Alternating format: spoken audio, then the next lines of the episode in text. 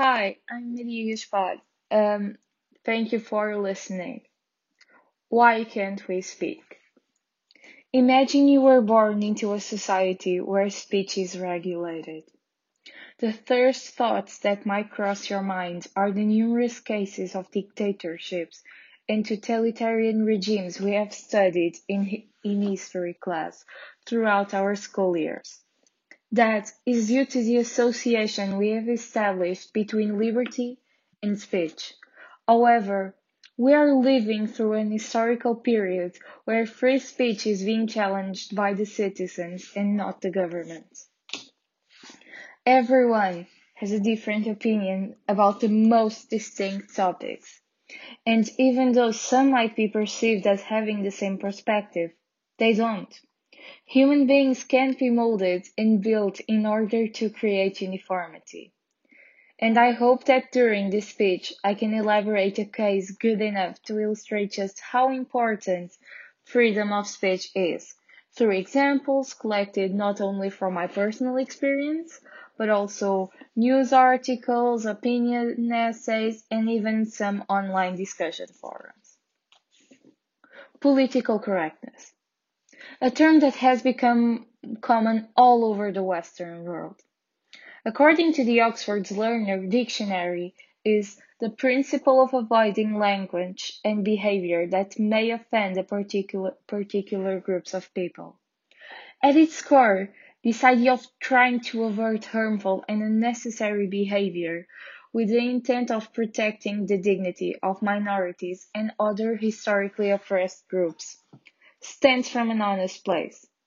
Nonetheless, the way it translates into action is where this utopian theory starts to break.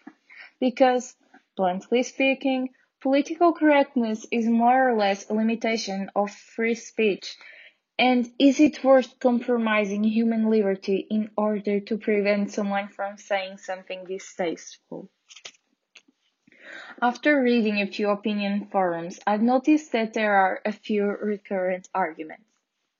Firstly, there's the perspective that language should be limited because people tend to abuse it. Some have taken violent actions and claimed it as freedom of speech and opinion.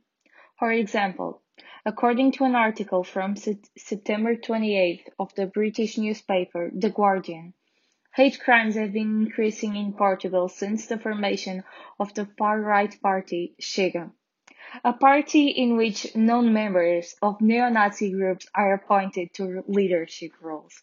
A party that excommunicates and restricts the citizens that it's willing to govern.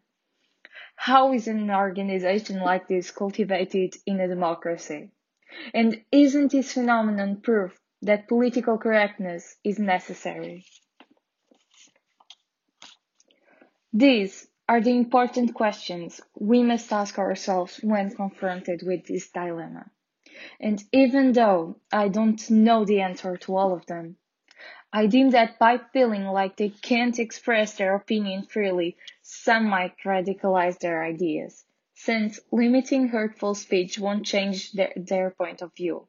On the contrary, actually, political scientist Antonio Costa Pinto claims Ventura is growing because he's saying in public what many Portuguese think in private but don't say, leading, leading us to the conclusion that political correctness is like icing a broken leg. It may help the swelling, but it won't heal you. Take the United Kingdom into account for an instant.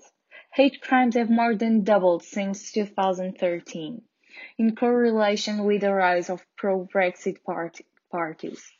According to the public police report, in 2019 alone, there were over 100,000 hate crimes reported in England and Wales.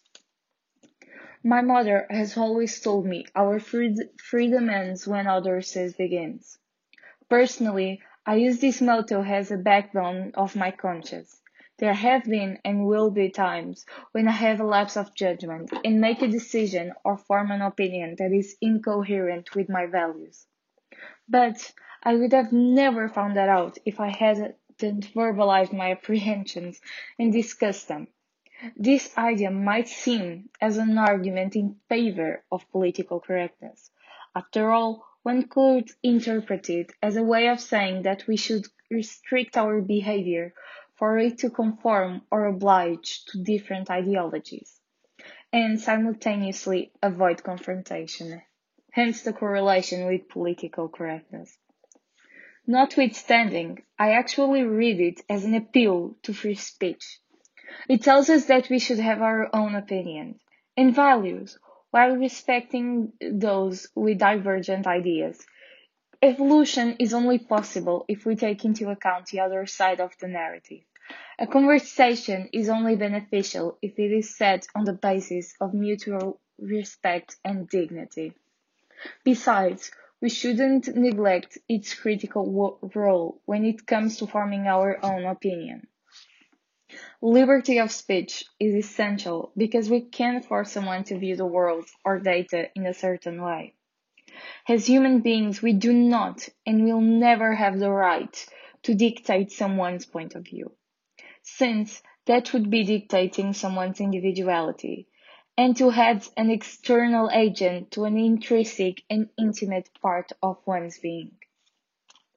In conclusion, I consider political correctness detrimental, since it disregards the importance of freedom of speech, one of the pillars of human individuality, which has been out of reach for the majority of our history and mustn't be limited by another individual. Given the fact that if we value our distinctiveness and others so much, what right do we have to tell someone that they can't express their own for the sake of someone else. We can't prohibit someone from thinking the way they do. We can only show them our perspective, in, even if we consider their ideas incorrect or atrocious. Besides, we shouldn't condemn a well-formed, well-based opinion as invalid for the mere fact that we disagree.